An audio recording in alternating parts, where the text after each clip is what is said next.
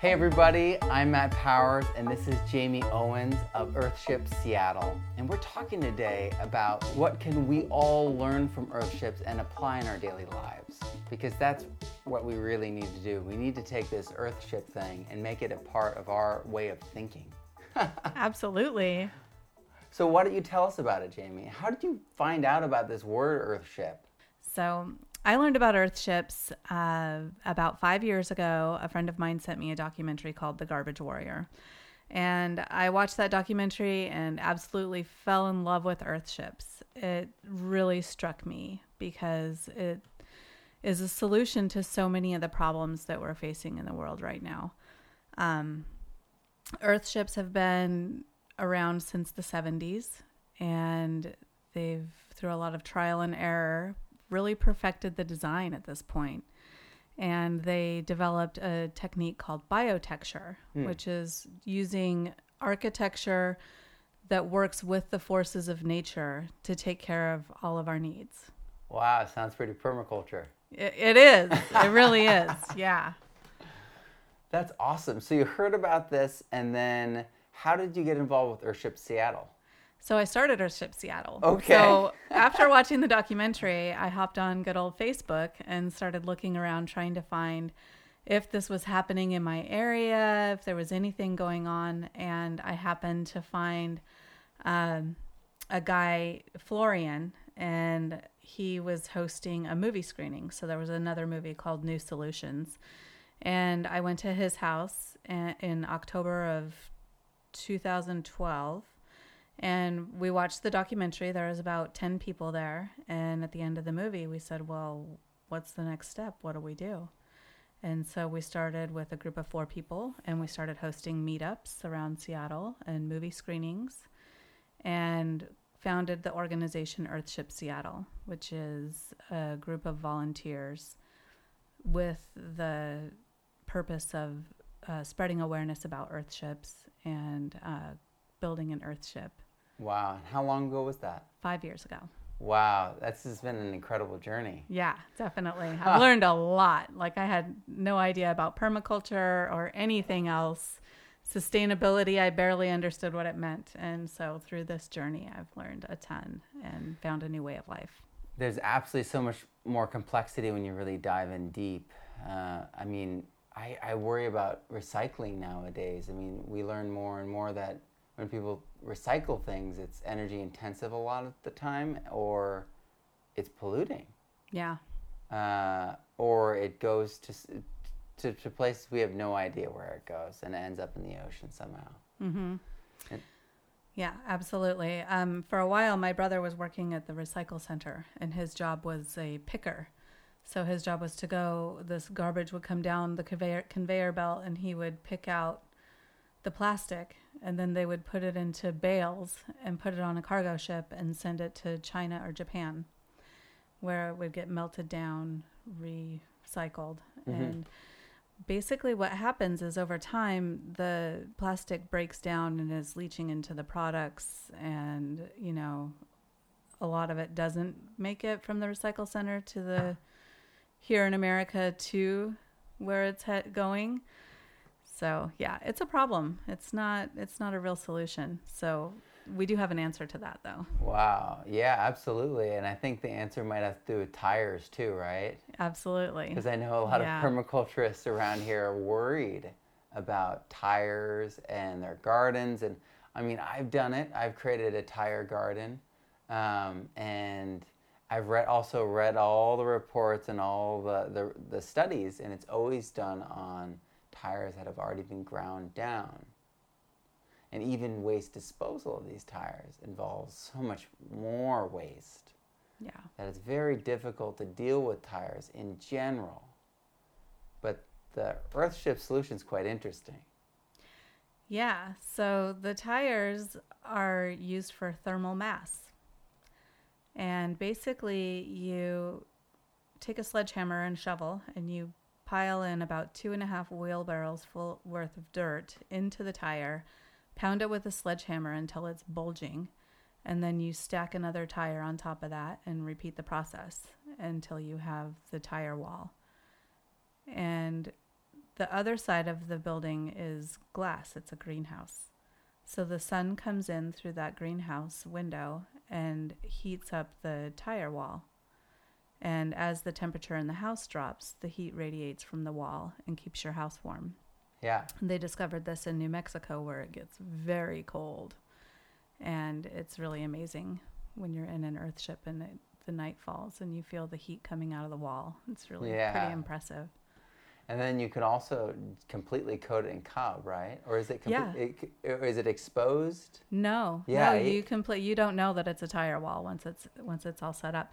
I And think then- that's the concern. I think people Yeah. just imagine it being like touchable, but it's not even. You don't even see it. No, you don't know it's there. And they've done a lot of studies on the off gassing, all the questions that come up about it. They've actually done the engineering studies for those. So that's, Right. that's all available. And you know the funny thing is when you actually look into what's required in these advanced progressive states, they uh, everything's toxic. Yeah. I mean, what's required is toxic. Yeah. And so you're like, uh, I mean, all these conversations about what ifs, it's like, no, no, no, we already know that the way we're doing it currently that's approved is toxic, is carcinogenic. Yeah. We, we need to take responsibility, pay our debt up front, up front, and, you know, not grind those tires up and make them volatile and totally transportable. We need to sequester that. Yeah. So earthships are a great solution. Yeah, and, it, and it's focused. It's and a- plastic. Yeah, it's focused too. I mean, when when you, when you showed me those bottle bricks, I was like, holy cow! How many plastic bags are inside it? It's amazing how much garbage will fit into one plastic bottle. A whole garbage sack full of plastic. I Wow. mean, and you can get really detailed with it too and take even potato chip bags. You got to wash all the food off of them. This is very important. You don't want any organic materials inside of your bottle bricks because they will build up gases and explode. And if it's inside your wall, then that really causes a problem. So that's an important piece to it. But bottle breaking is amazing and it really increases your awareness. You know, when I'm at the grocery store, I look at something and I'm like, no way, I'm buying that. Look at all that plastic. I don't want to have to shove it into a bottle. you know, it really makes you think about what you're what you're doing as a consumer as well. Wow. So how Yeah. much time do you spend a week um, taking responsibility for your waste? I would say probably two hours a week Wow. at this point. It was probably more in the beginning, but now I have a nice system for dealing with it. So, yeah. For a lot of people, um, in their minds, they're like, well, I compost and I recycle. Is that good enough? And it really isn't. It's not, unfortunately. I know. It was a good start though. But Yeah. now now it's next level time. It's time to Yeah. really take ownership of what we're putting out there. So, what is your definition of an earth ship? And what, what, where should we be looking to put these earth ships in our, in our daily lives, in our communities right now? The definition of an earthship is it fits within these six principles that you're repurposing materials like bottles and cans and tires. You're harvesting rainwater with a roof and repurposing it four times. You're using solar wind, wind and solar electricity, uh, growing your own food, and thermal heating and cooling. And dealing with your own waste on, on, on site. Yes, and that's actually part of the water system, how that all works. So basically, you catch rainwater with the roof, it gets filtered, becomes your washing water, and then it goes into your planter botanicals, waters your plants in the greenhouse. Then it goes into your toilet, becomes your black water, goes into a modified septic tank, and then it goes into a contained leach field where it is eaten up by your uh, landscaping plants. Wow. Yeah. That's awesome. Right?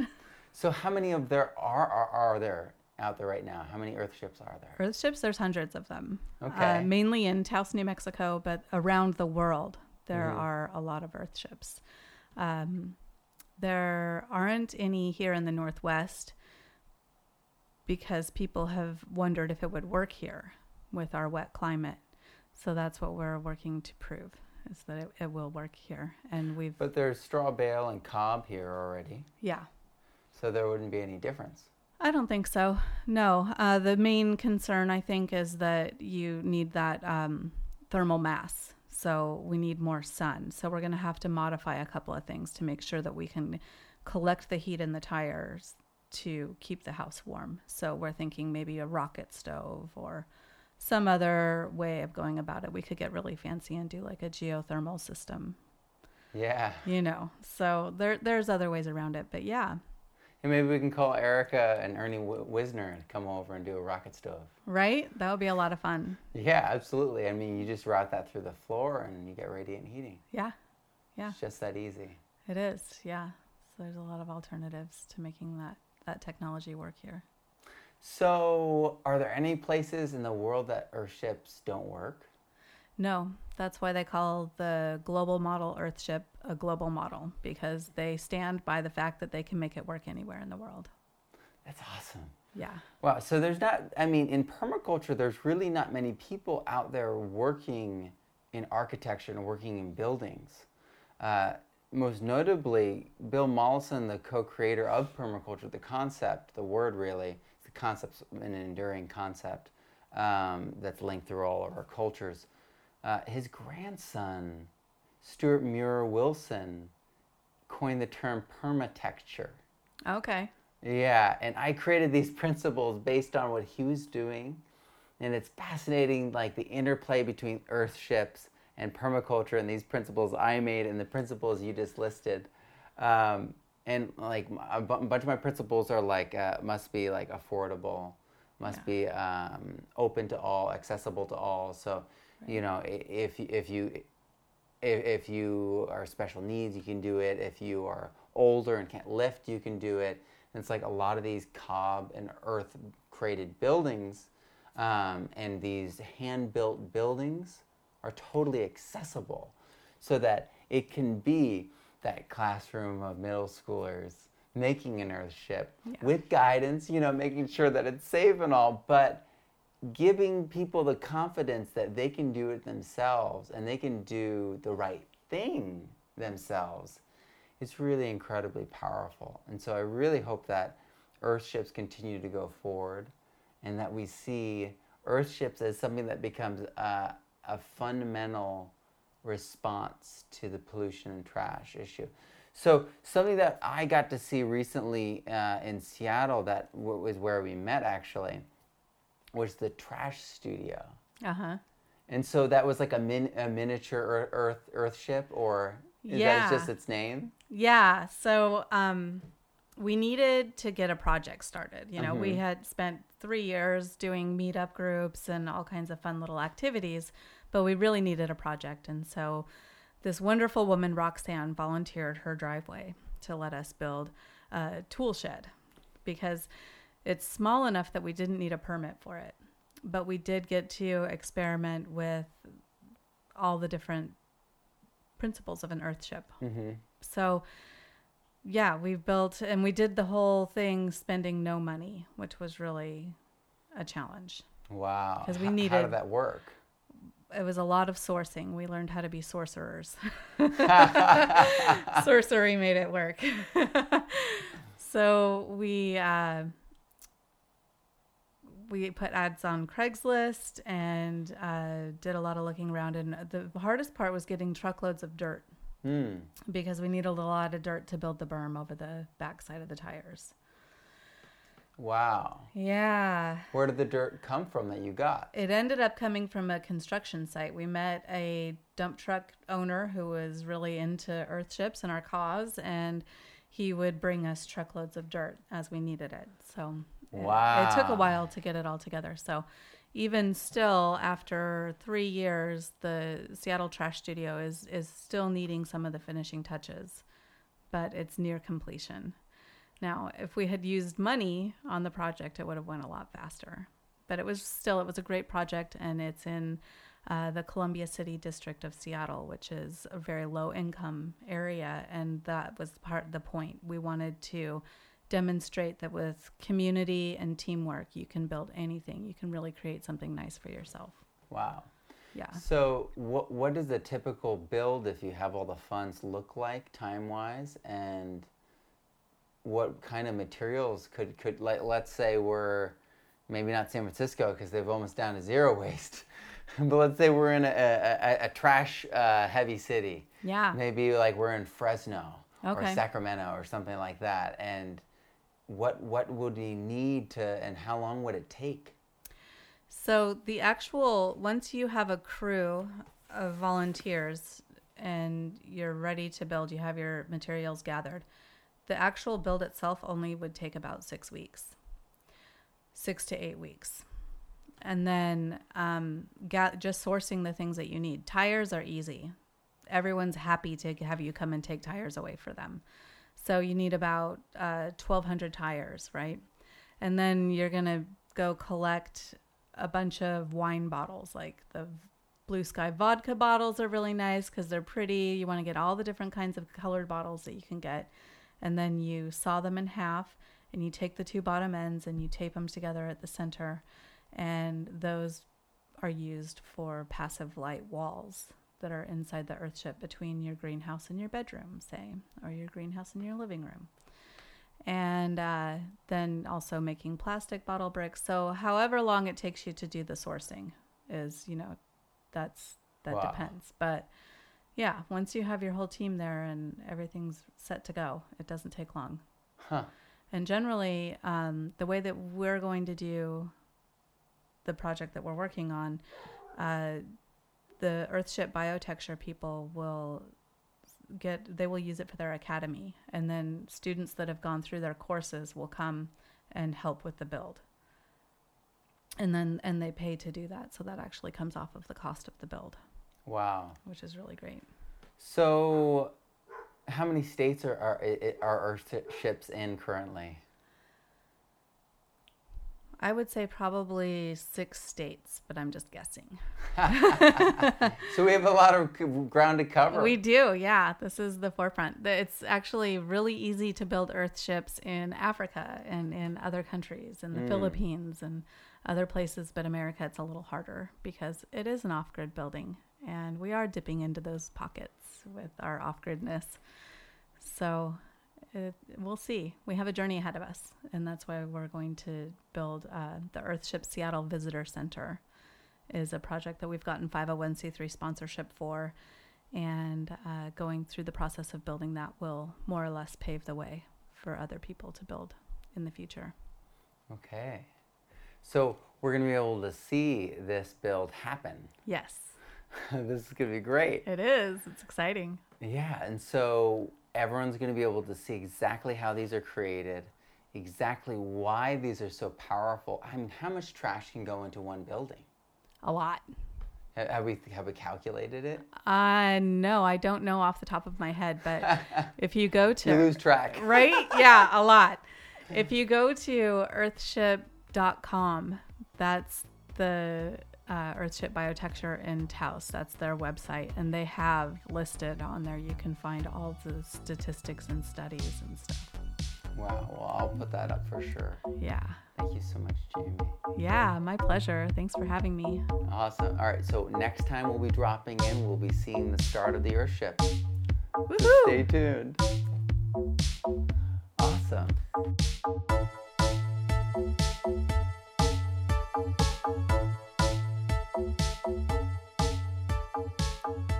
Thank you so much for joining us and thinking about Earthships because we all need to take responsibility for our trash, for our waste, for the things that we are putting out into the world this concept of there is no way is enduring.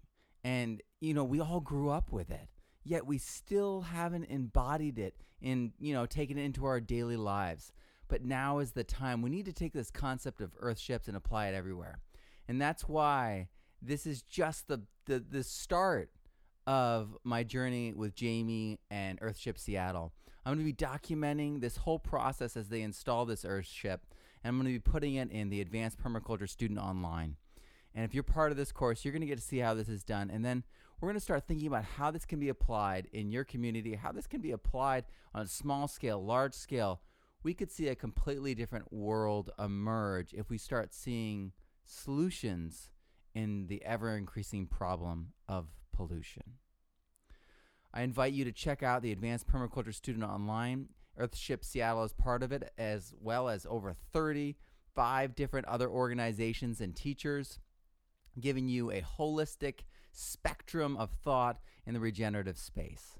So we would love for you to join us. Check it out on our website, thepermaculturestudent.com, under courses. And have an amazing week. Grow abundantly, learn daily, and live regeneratively. I'm Matt Powers.